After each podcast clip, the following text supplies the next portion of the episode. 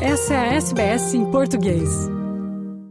Qual é a melhor forma de criar os filhos? Como reagir diante de atitudes indesejadas das crianças? Como não deixar que ansiedade, estresse e cansaço prejudiquem a parentalidade? Essas são perguntas que muitas mães e pais se fazem e acabam não buscando respostas, mas agindo pelo que consideram bom senso e intuição, enquanto são inundados por opiniões e recomendações de familiares, amigos e até mesmo influenciadores nas redes sociais. Aqui na Austrália, uma engenheira brasileira passou por uma transição de carreira e se tornou mentora parental após se formar no Aware Parenting Institute nos Estados Unidos, isso depois de ter o seu primeiro filho. Hoje ela se dedica profissionalmente a difundir o conceito e a prática da criação consciente. Eu converso agora com a Rafa Guadalupe, que fala com a gente direto de Brisbane. Rafa, muito obrigada por ter aceitado conceder essa entrevista para SBS em português. Oi, Mariana, é um prazer para mim estar aqui conversando com você e agradeço a oportunidade, né, pela SBS em português para divulgar meu trabalho, mas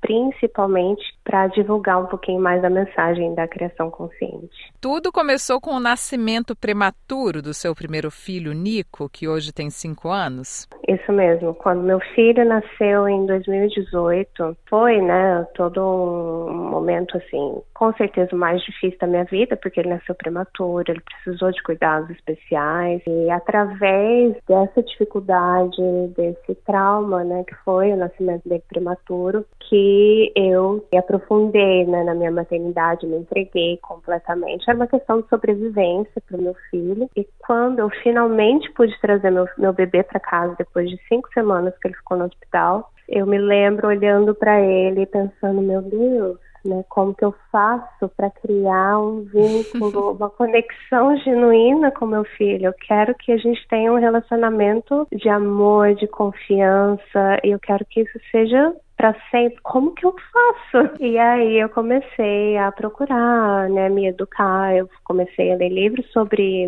apego seguro e logo já fui indo pelo caminho da criação consciente e me apaixonei, tanto que hoje eu tô aqui trabalhando, né, respirando criação consciente. E aí de que forma você buscou conhecimento nessa área? Porque na prática a gente adquire, é lógico, né, algum conhecimento, até de acordo com os nossos valores, com aquilo que a gente quer enquanto mães, enquanto pais, mas como você buscou esse conhecimento sobre a criação consciente? Comecei pelos livros e a, a partir do momento que a gente começa né, é, a ler sobre isso, eu comecei a, frequentar grupos de pais que estavam praticando né, a criação consciente e aos poucos fui chegando nesse instituto de Aware Parenting, que foi realmente, dentro da criação consciente existem várias modalidades, porém o Aware Parenting foi o que mais ressoou comigo, porque tem além né, dessa questão de como criar uma conexão mais profunda com os seus filhos, tem toda uma questão científica. É totalmente embasado cientificamente, traz questões como como processar as emoções, resiliência emocional, o porquê por trás do comportamento das crianças. E aí eu comecei a procurar cursos relacionados a esse instituto né, de Aware Parenting. Comecei a procurar cursos aqui na Austrália, fiz todos os cursos que eu podia fazer em relação relação a isso e logo eu já procurei diretamente o instituto para começar a minha formação e a minha certificação. E o que, que é ensinado durante esse curso? Nesses cursos né, de Aware Parenting, a gente geralmente recebe esse embasamento né, do, do que é a criação consciente. O Aware Parenting ele foi fundado em 1990 por uma psicóloga, é, o nome dela é doutora Alita Salter, e ela foi uma das pioneiras, uma das primeiras pesquisadoras nesses conceitos né, da criação consciente, e ela fundou o Instituto Aware Parenting, foi um desses primeiros institutos no mundo, né, a estudar e a educar pais e profissionais em relação a isso. Pelo fato dela ser uma pesquisadora, doutora e realmente muito embasamento científico, então a gente estuda apego seguro, né, o desenvolvimento do apego seguro desde a gravidez, desde a concepção, hum. parto, né, o, o bebê recém-nascido, quais são as necessidades do bebê, como começar a criar esse vínculo desde, né, dos primeiros primeiros dias, atender as necessidades do bebê, por exemplo, práticas muito simples como amamentação por demanda, manter o bebê por perto do nosso corpo, né, atender essas necessidades mesmo naturais, né, da criança.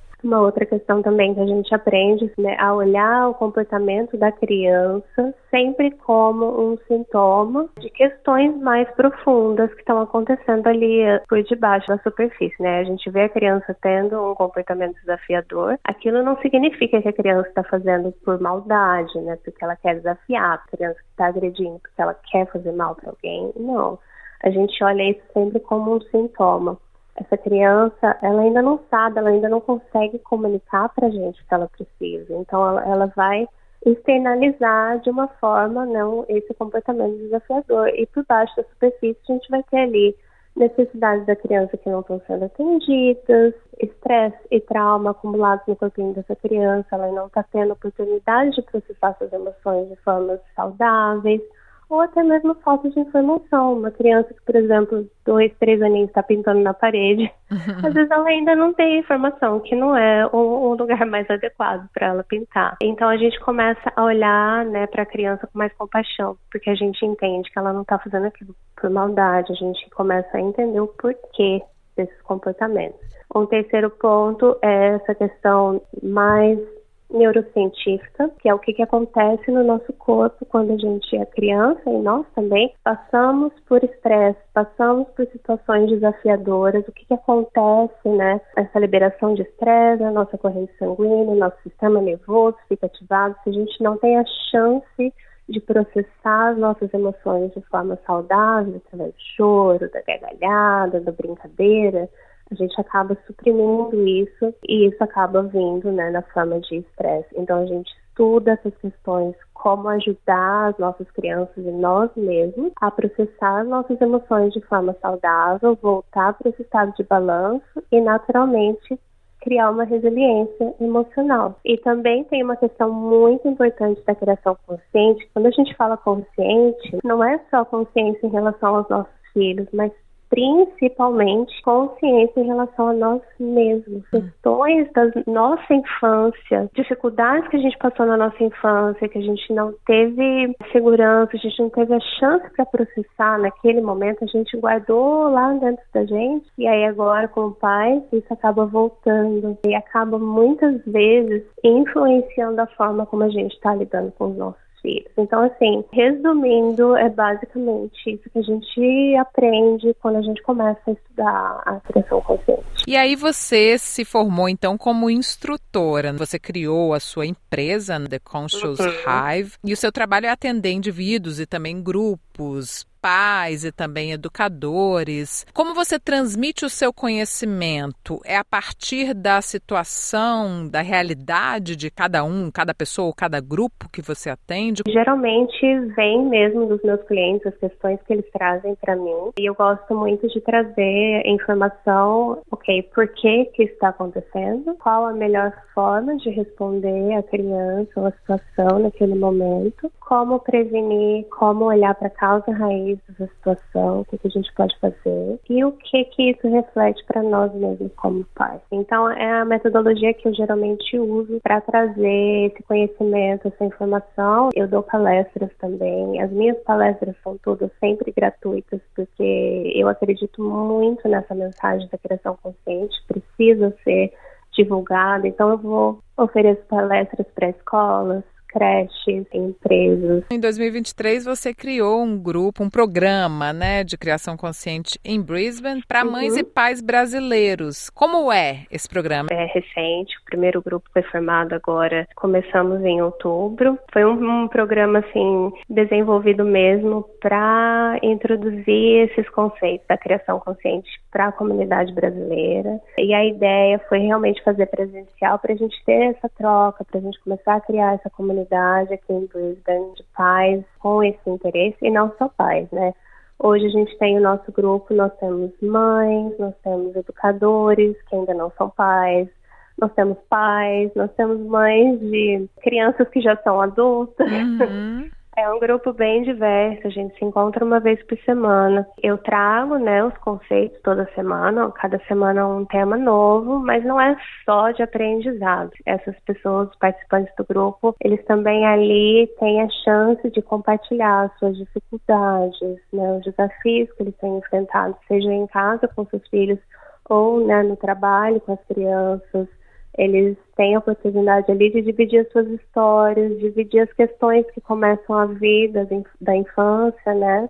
Então acaba virando ali um lugar de acolhimento mesmo para essas famílias e, e, encontrarem pessoas ali que dividem valores parecidos né, de criação. Como você aplica a criação consciente em casa com seus dois filhos? Depois do Nico, que está com cinco anos hoje, você teve a Mila, que está com dois anos. Como é ter esse, todo esse conhecimento e utilizar isso na prática, dentro da sua própria casa, com os seus filhos, e até que resultados você vê, você percebe Sim. a partir né, da criação consciente? Hoje, né, para mim já é muito natural, né, já virou parte da, da minha natureza como mãe. Então, vou, vou dar alguns exemplos para vocês. Quando eu acordo, a primeira atividade do meu dia é me conectar comigo mesma. Eu sei que eu preciso encher meu copinho um pouquinho para eu conseguir estar presente com os meus filhos na hora que eles acordarem. Então, eu sempre tento acordar um pouquinho antes deles, fazer alguma coisa para mim, simples, uma meditação, às vezes só tomar um, um chá gostoso, me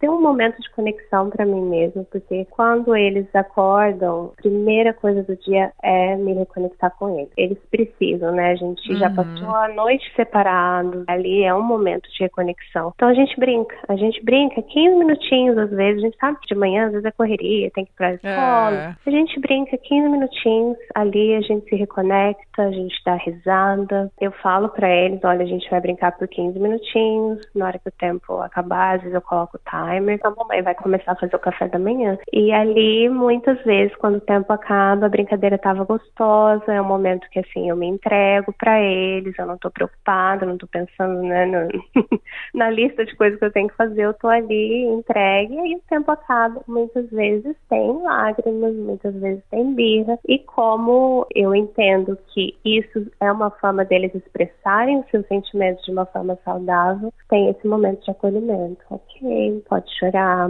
tá aqui, todos os seus sentimentos são bem-vindos. E ali a gente faz o acolhimento do choro, eles colocam para fora todo o estresse que eles têm através das lágrimas. E, ok, quando eles terminam aquele processo, ah, que, que tem de café da manhã?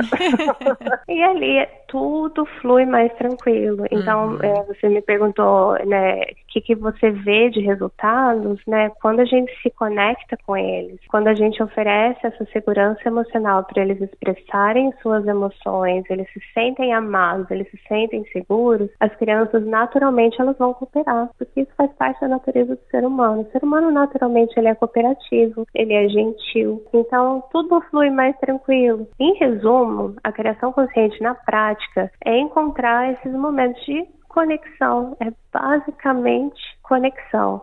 E quando a criança faz alguma coisa ali que a gente sente que ela não deveria fazer, que é desafiador para a gente, a gente olha com compaixão e curiosidade por que, que ele está fazendo isso. Não vou punir, eu vou tentar entender o porquê, eu vou oferecer compaixão, eu vou oferecer segurança para ela expressar o que ela está sentindo. Então, né, em resumo, é isso. Você percebe que o número de mães preocupadas em oferecer uma criação consciente aos seus filhos ainda é maior que o de pais? Sim, percebo isso, assim, naturalmente eu percebo. Tem esse estereótipo de que o pai, ele tá ali trabalhando, extremamente ocupado, provedor, e a mãe é que é responsável por essas questões, né, de, de criação dos filhos. É, infelizmente, eu percebo que isso ainda acontece. Por exemplo, nesse grupo, é, eu tenho oito mães e um pai. Então, assim, ainda é pouco. A gente precisa começar a desmistificar essa questão que só a mãe é responsável por aprender questões relacionadas à criação dos filhos. Não, é 50-50, é. né? O pai também tem essa responsabilidade. Vamos tirar um pouco esse fardo da mãe. Pode ser mais difícil para mães e pais imigrantes praticarem a criação consciente pelo fato de não terem rede de apoio? Hum. E aí essa pergunta eu acho que também se aplica a mães solo Há mulheres que, mesmo vivendo com seus companheiros, assumem sozinhas a criação dos filhos e muitas vezes também as tarefas domésticas. Pessoas sobrecarregadas, né, que têm uma sobrecarga de tarefas. Pode ser mais difícil praticar Muito. a criação consciente? Mariana, muito difícil, porque a base da criação consciente é nós estarmos bem primeiro com nós mesmos. É a gente ter primeiro as nossas necessidades básicas atendidas, a gente estar processando as nossas emoções, né, de forma saudável, para a gente conseguir ter capacidade física mesmo, que às vezes a gente está tão cansado que a gente acaba até perdendo a paciência com os nossos filhos por causa disso. A gente precisa ter primeiro o nosso copinho cheio para a gente conseguir ser o pai e a mãe que a gente quer ser, para a gente conseguir segurar a onda do nosso filho ali tendo uma birra e a gente sentar ali do lado dele, acolher o choro dele muitas vezes 40 minutos uma hora. Então, assim, famílias, né, imigrantes, mães solo, mães casadas que acabam sendo solo também. Se a gente não tem apoio, se a gente não está tendo as nossas necessidades básicas atendidas, se a gente não tem ninguém, é pedir, assim, o impossível para essa mãe conseguir manter a calma, para essa mãe estar centrada, estar presente, para ela conseguir acolher essas questões de comportamento dos filhos. Tem um outro lado também que eu também reflito bastante sobre isso. Quando a gente está longe da nossa família, de uma certa forma, quando a gente está mudando completamente a forma que a gente está criando os nossos filhos, porque a, a, criação consciente é muito isso. A gente foi criado de uma forma 90% muito autoritária e aí a gente aprende a criação consciente e começa a criar de uma forma democrática, né? Quando a gente não tem a família por perto, algumas vezes é mais fácil no sentido de a gente não tem influências autoritárias chegando né, uhum. da dos avós, dos tios, etc.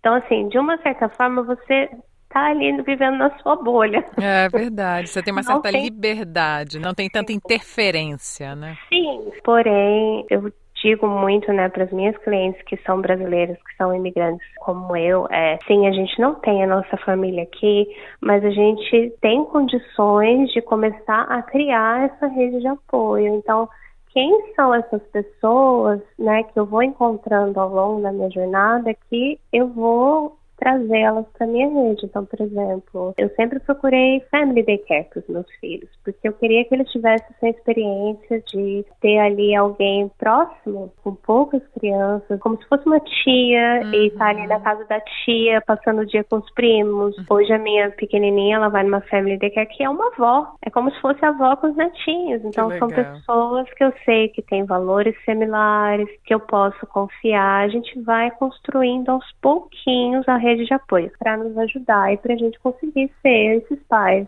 e mães que a gente quer ser para os nossos filhos. É possível oferecer para os filhos uma criação consciente, independente da idade da criança, mesmo que a pessoa ache, ah, até hoje eu fiz de um jeito, mas eu queria mudar. É possível começar isso a qualquer momento? É uma dúvida tão comum essa, Mariana, e nunca é tarde para a gente se reconectar com os nossos filhos. Quando é, mães ou pais chegam com essa questão para mim, ai, mas meu filho já é adolescente, né? Eu vou começar agora. Eu peço para eles refletirem como é hoje o relacionamento com os pais, né, deles mesmo, e se os próprios pais dele uhum. hoje começassem a se reconectar com eles, como que seria? Gente, isso é maravilhoso, né? E, inclusive, eu tenho clientes que têm filhos adultos, de 20, 30 anos. E hoje, seguindo os conceitos da criação consciente, ontem mesmo a, essa mãe com a filha me mandaram uma foto fazendo aqui o Special Time, que é uma das, das coisas que eu passo para os meus clientes. Ter aquele play, é, a brincadeira, né? Os 15 minutos de brincadeira. Uhum. Elas saem para tomar um café. Elas estão se legal. reconectando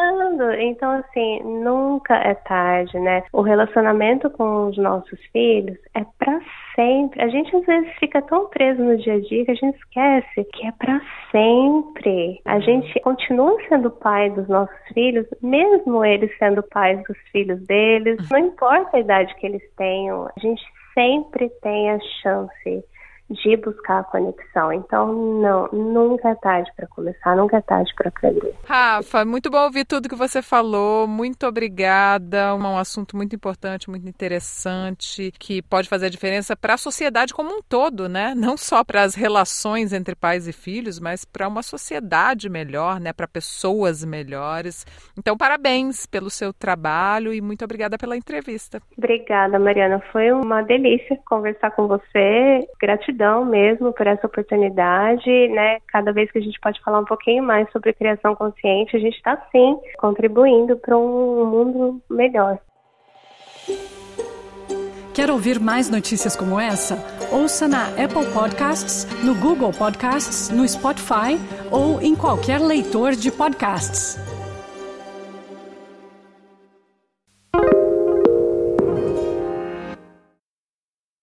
SBS is Australia's most trusted multilingual broadcaster. Our listeners are loyal, highly engaged, and have supported countless local businesses. We offer advertising packages for businesses of all sizes. Our experienced sales team will guide you through the process of owning a great campaign. Bring your own ad or have our production team make you something in one of our 68 languages. Start the conversation with your new audience today. Email sales at sbs.com.au.